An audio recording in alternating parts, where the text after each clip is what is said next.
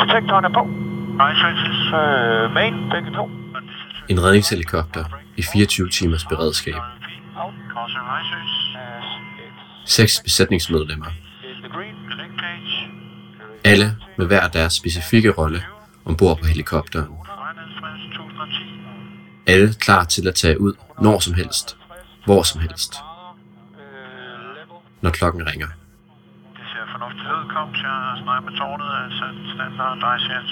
I dag er jeg taget ud til Search and Rescue helikopteren i Roskilde. For at forstå, hvorfor vi har et helikopterberedskab i Danmark. Hvad helikopteren kan. Og hvordan man som læge ender med at arbejde ombord på en af forsvarets kamuflagegrønne helikopter. Mit navn er Christoffer Skov Olesen. Velkommen til stetoskopet.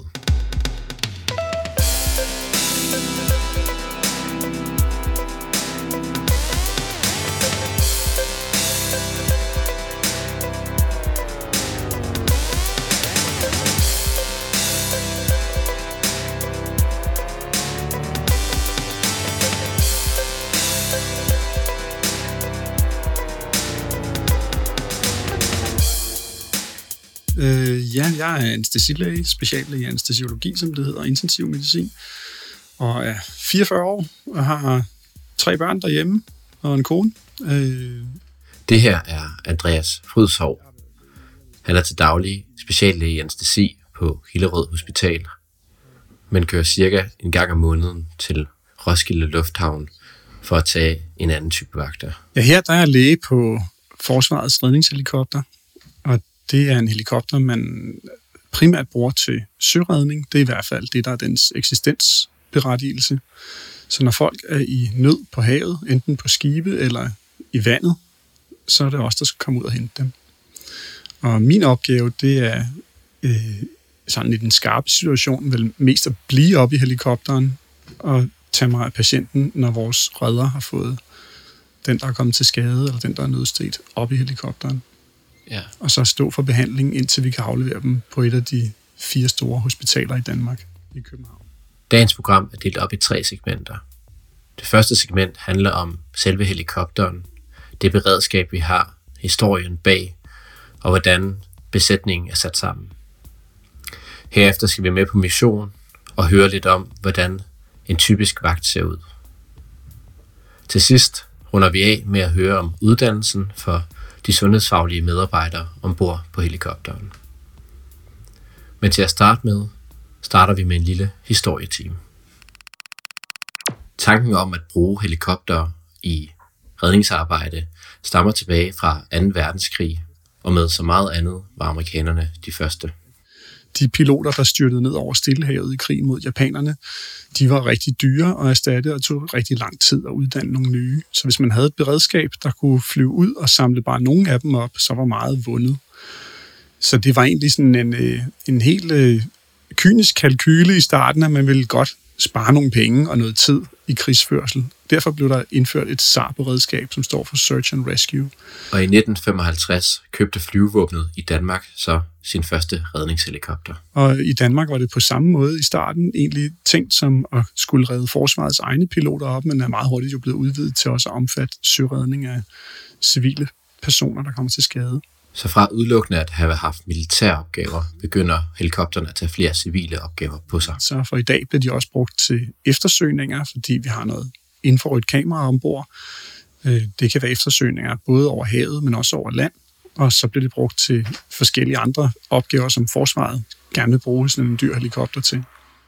I 2010 kommer der så et andet beredskab til, da de danske regioner vælger at købe sine egne helikoptere. Det det danske regioner har, som hedder akutlægehelikopteren, eller Hemsen i daglig tale. Og i, det er en helikopter, som jo fungerer som en flyvende ambulance og supplerer det civile ambulancevæsen. Og der er nogle forskelle på, hvad vi kan og hvad de kan. Øh, først og fremmest har vi en meget større kapacitet i flyvevågnets helikopter. Vi kan transportere flere personer. Vi kan hive dem direkte op af vandet. Øh, omvendt så er den lille helikopter, den kan jo lande meget nemmere på meget mindre steder, end vi kan, og er mere øh, sådan anvendelig til de civile opgaver. Så i Danmark har vi altså to parallelle helikopterberedskaber. Vi har de gule helikoptere, som hører til under regionerne, og så har vi de grønne helikoptere, som hører til under forsvaret. Og det er altså ikke helt uden grund, at Andreas kalder regionernes gule helikopter for den lille helikopter. Eller flyvåbnets helikopter, den vejer 15 tons, så man skal nok forestille sig mest sådan en, en lastbil, der flyver, hvor den lille, det er mere som en taxa, der flyver, for sådan at sætte et billede på, hvordan de ser ud. En af årsagerne til den enorme størrelse på disse flyvende lastbiler er, at forsvaret til tider også vælger at bruge helikopteren i andre sammenhænge. Ja, fordi flyvåbnet har jo valgt at øh, kunne bruge de her helikopter også i rene militære sammenhænge til troppetransport på de udenlandske missioner, for eksempel i Afghanistan. Ja. Og så øh, tager man simpelthen helikopterens indmad og øh, tømmer det meste af, den, af det ud, og så kan man bruge den i de lande, hvor Danmark har soldater, til at flyve soldater, enten danske eller andre landes soldater, rundt i krigsområdet. Ja, og når man så tømmer alt det her udstyr ud, hvor mange mennesker er der så plads til i helikopteren?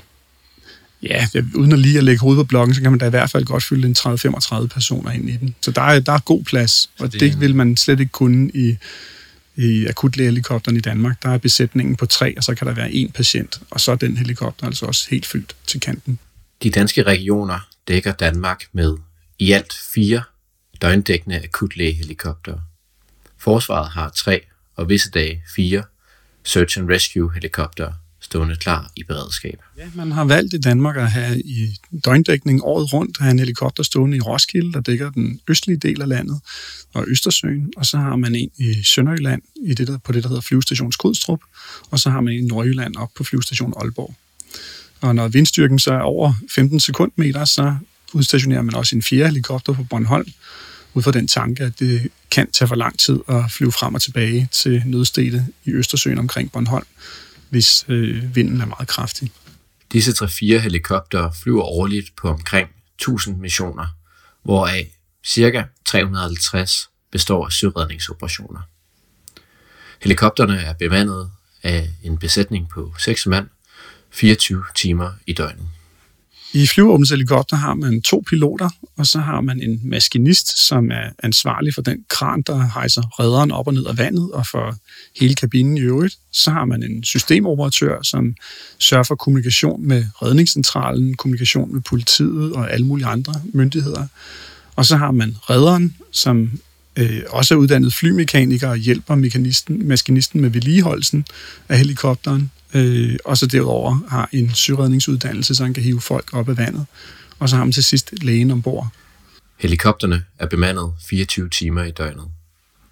Og når man er på vagt ved helikopteren, er der god tid til at lære hinanden at kende. Som hovedregel er lægerne på vagt i 24 eller 48 timer. Mm. De fem øvrige besætningsmedlemmer, de har 72 timer ad gangen. Vagterne foregår i Roskilde Lufthavn.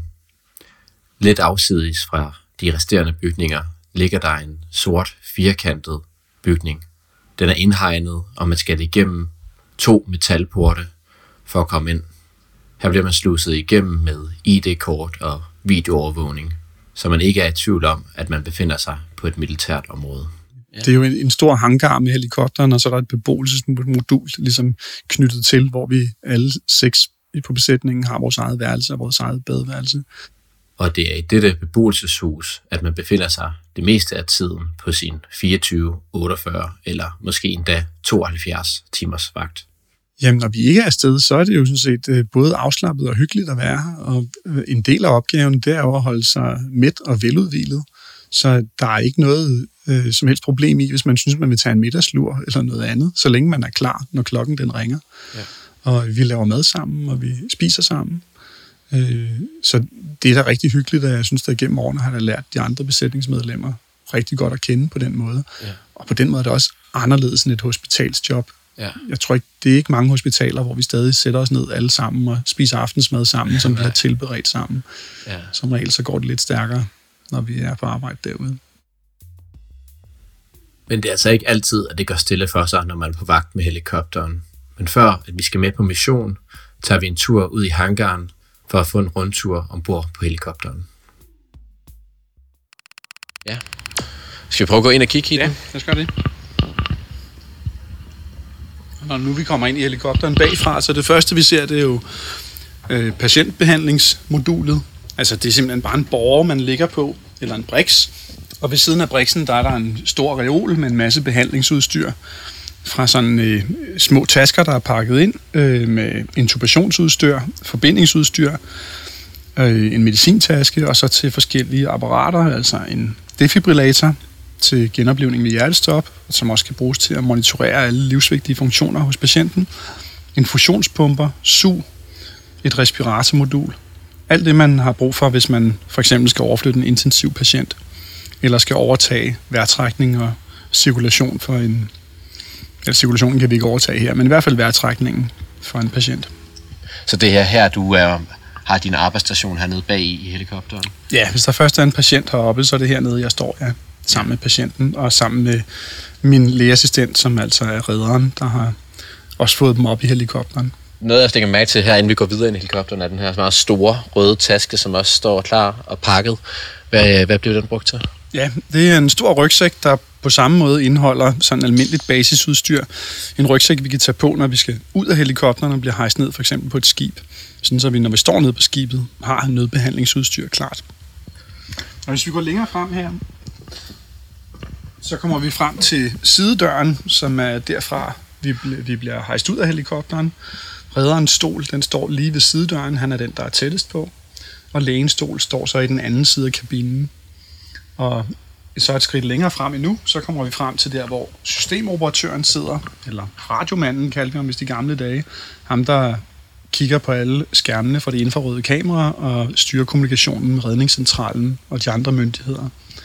Ja, der er sådan en helt øh, kontrolapparat her med fire skærme og en hel masse knapper og ting, han kan dreje sko på, og et lille joystick endda. Det er så måske den, han styrer kameraet med. Ja, det ligner meget sådan godt sådan stor spilmaskine fra 1980'erne, hvis nogen levede dengang. Ja. Sådan en stor kasse, man sætter sig ind i med en stol, og så er der skærme over det hele og forskellige udstyr, man kan trykke på. Ja. I den modsatte side lige overfor, der har vi maskinistens stol, altså ham, der skal styre kranen, som redderen bliver hejst ned med. Og så helt forrest, der kan vi se der, hvor piloterne sidder med alle deres knapper og skærme. Ja. I vagtbygningens fællesrum, hvor personalet sidder og spiser aftensmad sammen, hænger der på væggen en stor rød klokke, der mest af alt minder om klokken fra skolegården. Den er koblet til en telefon, og når den telefon ringer, er det alvor.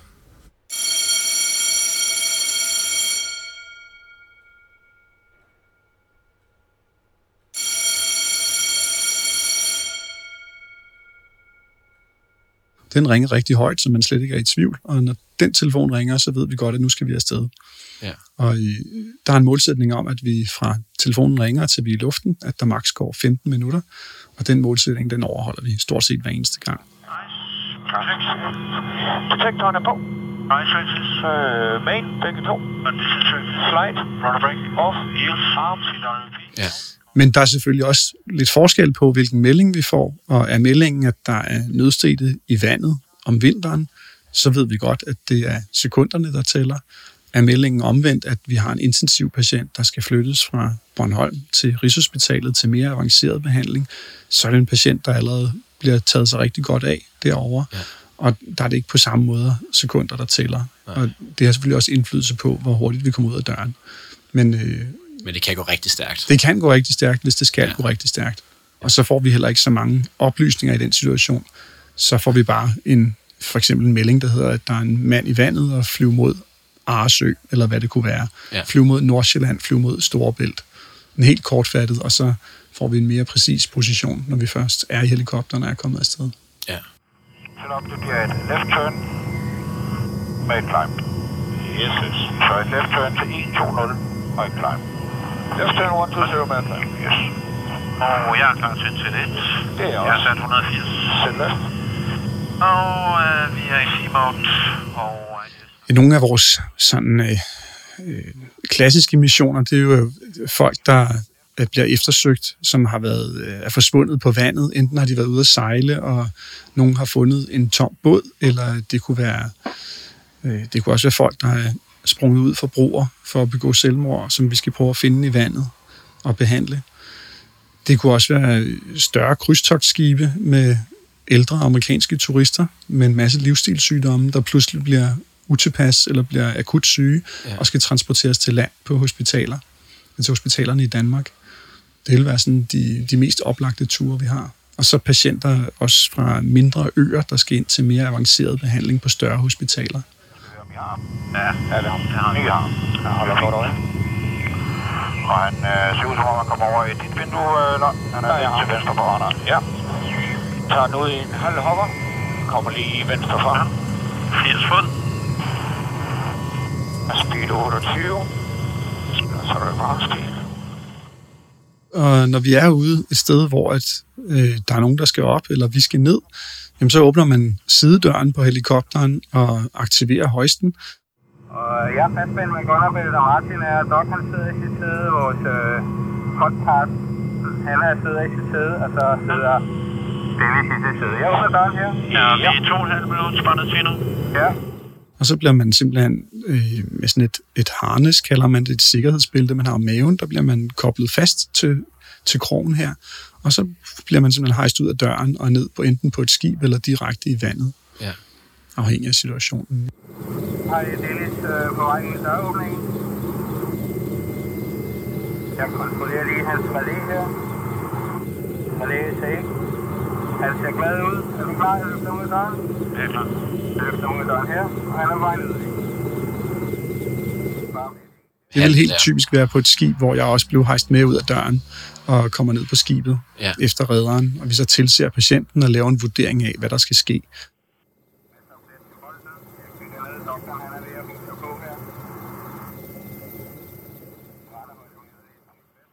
Ja, der er jo sådan et sikkerhedsspørgsmål i, at hvis man skal hejses ned fra en helikopter på en båd, så må det jo gerne være på et stort øh, ryddet areal, hvor der ikke er antenner, der stikker op, og der ikke er rækværk og alt muligt andet, man kan slå sig på, når man kommer ned.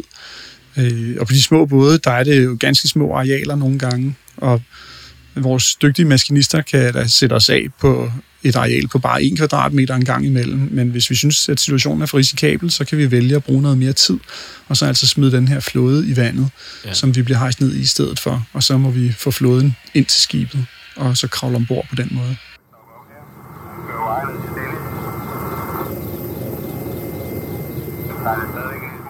Ja, det er jo piloternes opgave at sørge for, at vi ikke blæser noget om kul med den meget store ventilator, vi kommer susende med. Ja.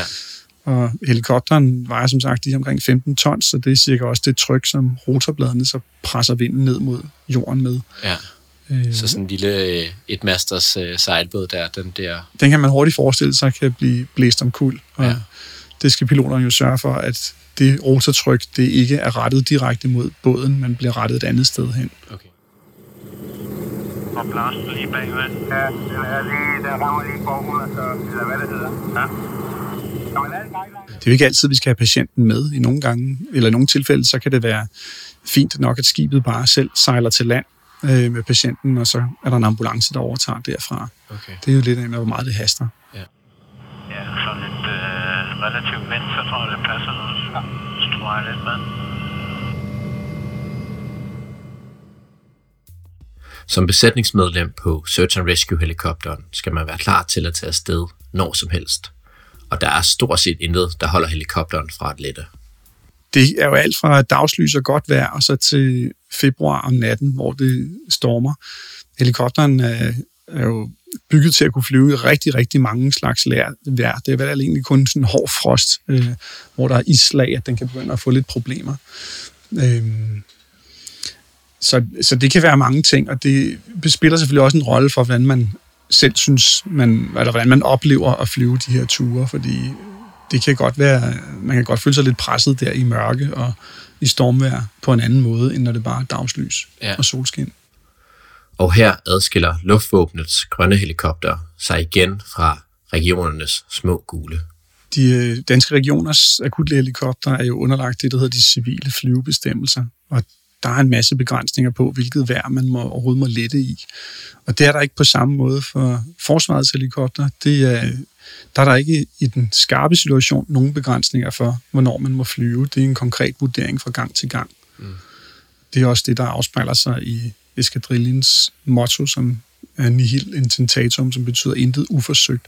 Altså i den kritiske situation, så skal man prøve alt, hvad man overhovedet har til rådighed af midler. Og en sådan meget alvorlig kritisk situation opstod den 11. februar 2011 i Præstø Fjord, da to lærere sammen med 13 elever fra Lundby Efterskole sejlede ud i fjorden i en dragebåd. Der var jo en gruppe, som jeg husker det, efterskolebørn, der var ude at sejle i en dragebåd, sådan en mindre båd, og pludselig havner i vandet, som på det tidspunkt er to grader eller noget af den stil. Mm. Og øh, størstedelen af dem får også hjertestop i vandet. Og nogle tilfældigheder lige den dag gjorde, at der var et meget stort beredskab, der kunne aktiveres på meget kort tid, og det gjorde jo, at de alle sammen på nær læreren overlevede dengang. Og det har selvfølgelig også været en mærkedag for flyvevåbnet, fordi det viste virkelig, hvad vi kan med det her beredskab. Ja. Så det har betydet meget.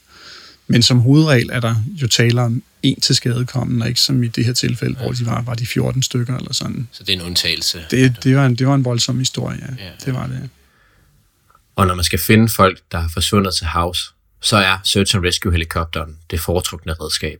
Det kan være svært at finde folk, men helikopteren rummer jo en masse elektronik, der også kan hjælpe mm. med at sætte søgemønstre op, så man flyver på en systematisk måde, og ikke bare sådan på må og få rundt.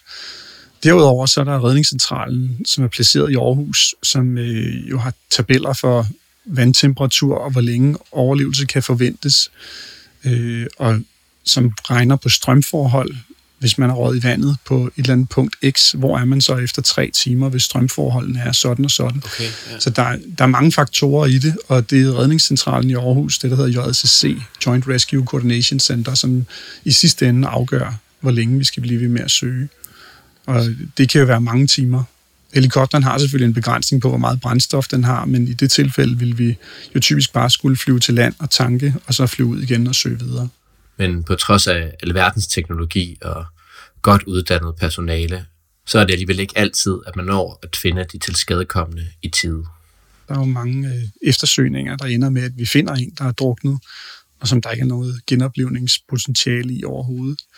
Øh, og det kan jo være fagligt udfordrende alligevel, og også øh, fagligt interessant at lave nogle af de ting, som man har trænet til i rigtig mange år, og skulle lave det i virkeligheden. Men øh, det er jo ikke altid det samme som, at det går godt. Og der er jo en naturlig grænse for, hvor længe man kan opholde sig under vand for mennesker, og det tager jo noget tid at få en helikopter ud. Så det er ikke altid, vi når det. Men vi er egentlig meget bevidste om det her, og derfor prøver vi også at skynde os, hvis vi ved, at der er en risiko for, at det er det, der er scenariet, når vi kommer frem. Ja. Og der har der også, øh, det er jo en del af det. Man, man skal også ud og se nogle døde mennesker, og man skal ud og se nogle triste ting. Øh, og det kan også være børn fra badeulykker, det kan være mange forskellige ting. Ja. Og det skal man da også lige være mentalt forberedt på. Som besætningsmedlem på Search and Rescue helikopteren kan man blive udsat for nogle rimelig tragiske oplevelser. Og derfor går man heller ikke bare hver til sit, når man er færdig med en mission. Som hovedregel har vi en debriefing efter hver eneste mission, øh, hvor vi taler igennem, hvad der er, der er sket. Den er nogle gange også en lidt teknisk karakter for alle de andre besætningsmedlemmer. Øh, men der adskiller det sig også fra arbejdet på hospitalet, hvor det jo langt fra altid, vi automatisk bare har en debriefing efter en eller anden hændelse. Ja. Jeg har oplevet det selv i hospitalsvæsenet, og det er noget, vi tit skal spørge specifikt efter, Ja. før det sker. Øh, og det er vi altså mere systematiske med i forsvaret, ligesom forsvaret er tilknyttet psykologer, Ja. som øh, vi bliver sendt hen til, hvis vi er ude for nogle voldsomme hændelser. Voldsomme hændelser er en del af dagligdagen, når man arbejder på Search and Rescue helikopteren. Så jeg spurgte Andreas, hvordan han helt personligt formår at holde hovedet koldt, når det virkelig brænder på. Altså, det er jo, det er jo et træningsspørgsmål, og det er også, der er også noget mental forberedelse i det. Øh, men jeg synes da, at størstedelen af den bagage, jeg har, den har jeg jo fået på hospitalerne, hvor man bliver, i hvert fald når man er anestesilæge, jo bliver eksponeret for rigtig mange akutte situationer. Øh, den store forskel er, at man skal tage det, man kan, og så tage det med på udebane i et miljø, der er noget mere fjendtligt end hospitalet, hvor det ikke blæser, og hvor der altid er god belysning. Ja. Sådan er det ikke herude. Øhm, og så synes jeg, øh, i hvert fald inden for anestesien, er vi jo meget øh, opdraget til, at hvis øh, Øh, situationen den er sådan kompleks, så hele tiden prøver at gå et skridt baglæns og tænke mere enkelt over det, og det er derfor, vi jo i sidste ende rigtig tit lander på vores bogstaver A, B, C, D, E. hvor vi gennemgår patientens luftvej, vejrtrækning og cirkulation, uden egentlig at vide, hvad det er, der foregår i patienten, uden at vide, hvad de fejler. Men det er heller ikke det, der er vigtigt lige i situationen. Så det handler om at gøre det enkelt op i sit hoved, sådan så at man også kan klokken 4 om natten, og når der er virkelig er pres på. Vi har nu hørt om, hvordan det er at arbejde for Search and Rescue helikopteren. Så nu er det blevet tid til at høre, hvordan Andreas som læge er endt med at arbejde netop her. Kan du fortælle lidt om, hvordan du er endt med at arbejde her for helikopteren? Ja, det startede vel med, at jeg synes, det lød spændende, øh, ligesom mange andre, og helt tilbage på studiet, og så havde jeg et klinisk ophold på 14 dage, jeg selv arrangerede, hvor jeg var på flyvestation Værløse, hvor redningshelikopteren var dengang. Øh, og jeg fandt ud af, at det var lige så spændende, som jeg synes, så da jeg så blev færdig med lægestudiet og kom i turnus, som var navnet for KBU dengang jo, så fik jeg lidt kontakt med det igen, fordi jeg havde turnus på Bornholm, og der var nu og der nogle patienter, der skulle flyves fra Bornholm over til typisk Rigshospitalet. Og der skulle øh, de yngre læger på Bornholm Central Sygehus ledsage patienterne. Og det fik mig til at tænke, at jeg godt kunne tænke mig forsvarets uddannelse øh, og blive rigtig læge på redningshelikopteren. Og det man jo så skal gøre, det er, at man skal ind på forsvarets reservelægeuddannelse. Man skal afsætte et år, og de fleste gør det nok efter endt KBU. Og der kommer man ind og har et fem måneders reservelægekursus, og så har man syv måneders tjeneste i forlængelse af det. Og de syv måneder kan bestå af rigtig mange ting. Øh, missioner i udlandet. Det kan også være tjeneste på inspektionsskibe i Nordatlanten, og så kan det altså også være, at man er læge på redningshelikopter, eller man er læge på infirmerier. Det bliver sådan lidt en handel mellem forsvaret og den enkelte, så man selv får lov at forfølge nogle af sine interesser, og forsvaret omvendt får dækket nogle af deres behov for, hvor de gerne vil have lægedækning. Så det vil sige, at hvis man gerne vil være, komme ud og være læge på sådan en, en red, øh, redningshelikopter her, en search and rescue helikopter, i forsvaret, så kræver det, at man har sin lægeuddannelse på 6 år, man har turnus et år, og så et år, hvor man dels har noget uddannelse, og dels får noget praktisk erfaring i forsvaret. Ja, og så er man så good ja. to go. Øh. Ja, man skal have sin autorisation til selvstændigt virke, som man får efter, man er færdig med sin KBU, og så skal man ind i forsvaret og have deres uddannelse ja. på et års tid, og så er der nogle supplerende kurser ved siden af også, ja. Her kommer der så lige en supplerende servicemeddelelse. Det er nemlig sådan, at uddannelsen ikke længere er et år, som Andreas fortæller her, men faktisk er 24 måneder nu, altså to år. Først har man 6 måneders uddannelse i forsvaret, og derefter så har man så de her 18 måneders militær lægetjeneste, som dels består af sejlads på Søværnets skibe, på infameritjeneste ved Forsvarets Sanitetskommando, og øh, på den her Search and Rescue helikopter, som vi snakker om i dag. Derudover så kan man eventuelt få en 2-3 måneders international tjeneste med blandt andet hæren, hvis øh, Danmark er på mission på det givende tidspunkt. Ja, og hvordan adskiller det sig fra, hvis man nu skal ud og flyve med det civile helikopter, vi snakkede om tidligere, som altså de her små helikopter, der flyver øh, mellem hospitalerne? Ja, det adskiller sig ret meget, fordi hvis man skal være læge på Danske Regioners akutlægehelikopter, så skal man være speciallæge i anestesi, og man skal derudover også have en del præhospital erfaring. Så det er noget, der ligger noget længere fremme i ens karriereforløb, at man lander på den, kan man sige. Så de har altså noget, noget mere erfaring, dem der flyver i, i de helikopter? Ja, det, det har de selvfølgelig. De har noget mere erfaring. For at kunne komme ud og flyve med helikopteren, så risikerer I jo også at skulle nødlande nogle gange på havet og sådan ja. ting. Så I skal igennem nogle kurser for at være forberedt på en nødsituation. Kan du fortælle lidt om det? Ja, det er rigtigt, at udover at vi der er nogle indledende kurser, man skal på, så er der også rigtig mange løbende kurser, man skal igennem, og som man skal bestå for at blive ved med at være tilknyttet helikopteren.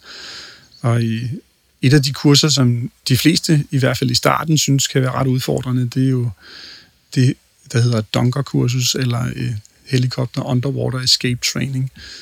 Øhm, og i det er et kursus, der foregår i en svømmehal, hvor man kan skabe rigtig dårligt vejr med store bølger og blæsevejr og larm og regnvejr. Og så vil man jo ligesom i virkeligheden blive spændt fast i det, der ligner en helikopterkabine, som så vil blive sænket under vand og roteret rundt, så man er på hovedet, og så skal man kunne komme ud af den situation på en fornuftig måde ved at holde hovedet koldt i den situation er man selvfølgelig overvåget af dykkere, der når som helst kan flå ind op af vandet igen, hvis der er et behov. Men det er i hvert fald en, for mange en, en lidt større mental prøvelse. Så man sidder fastspændt i en, en stol, inde i sådan et, øh, et, et model af en helikopter, som så bliver sunket under vand, og så vende 180 grader rundt, så du hænger på hovedet, spændt fast. Ja. Det lyder også uhyggeligt. Ja, det er også en mental udfordring, fordi det er da ikke så rart, i starten i hvert fald, ja. når man skal prøve det. Det er lidt afhængigt af, hvilken bagage man har. Der er nogen, der selv har prøvet rigtig meget vandsport og er helt fortrolige med det fra dag et af, og så ja. er der andre, hvor det er helt nyt at skulle ja. gennemgå sådan en tur. Men det er en øh, øvelse, vi laver hvert andet år, øh, når først man er i gang på helikopteren. Og øh, derudover skal man jo også bestå et flyvemedicinsk lægetjek, et flyvemedicinsk tandlægetjek, og øh, man skal bestå en træningstilstandsprøve, altså forsvarets fysiske basiskrav. Så der er mange forskellige ting, i, øh, man hele tiden vil blive testet på, så man er i god nok form, og man kan de ting, man skal kunne. Ja.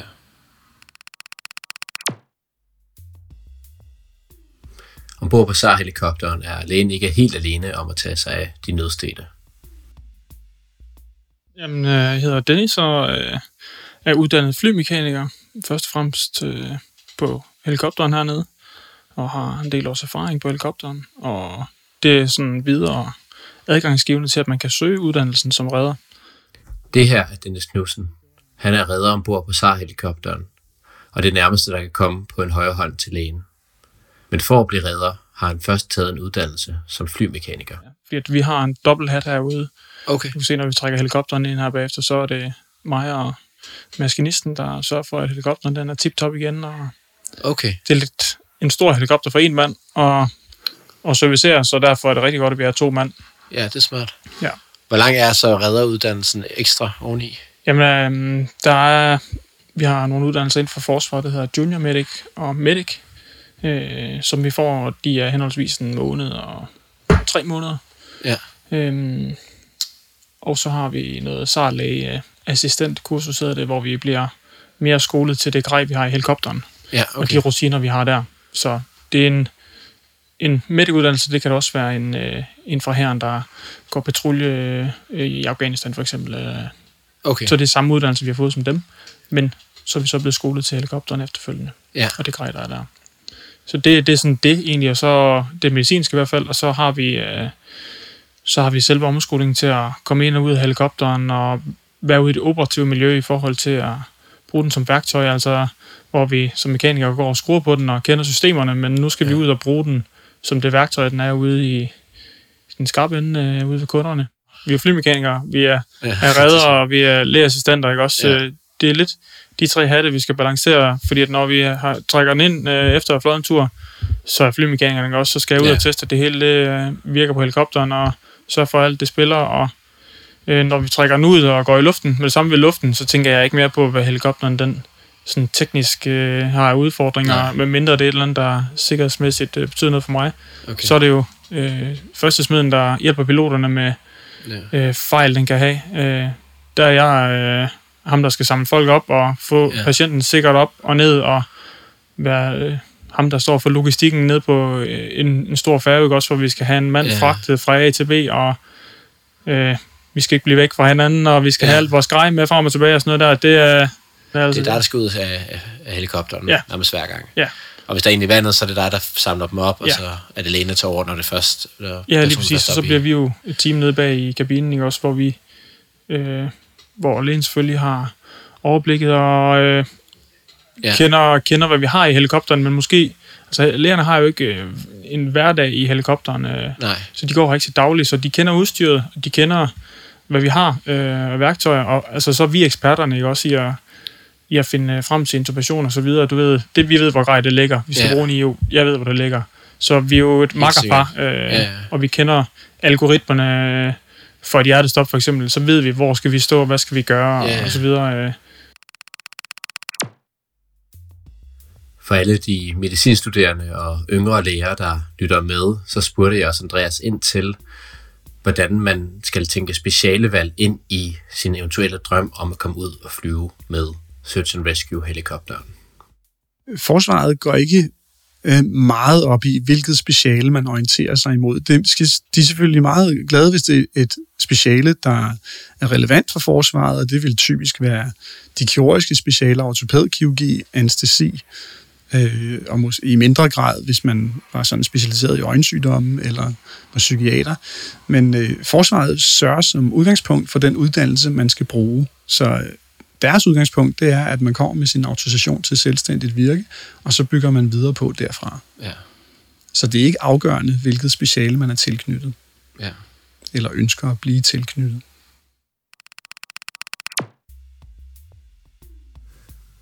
Det var alt, hvad vi havde på menuen for i dag. En stor tak skal gå til Forsvarets Eskadrille 722 for at øh, vil have mig med på vagt.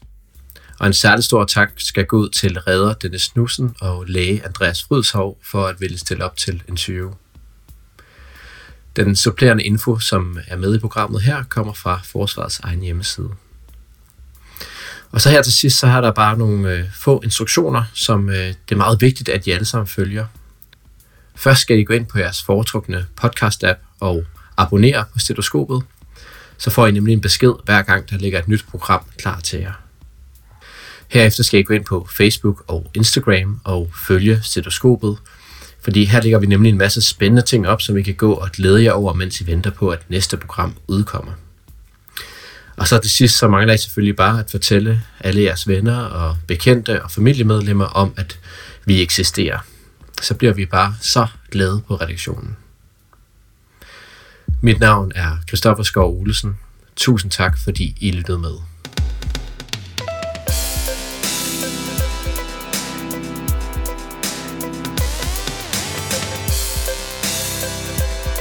Og nu sagde nu får den af noget høvl. Du svinger ned. Er du svimmel, mand?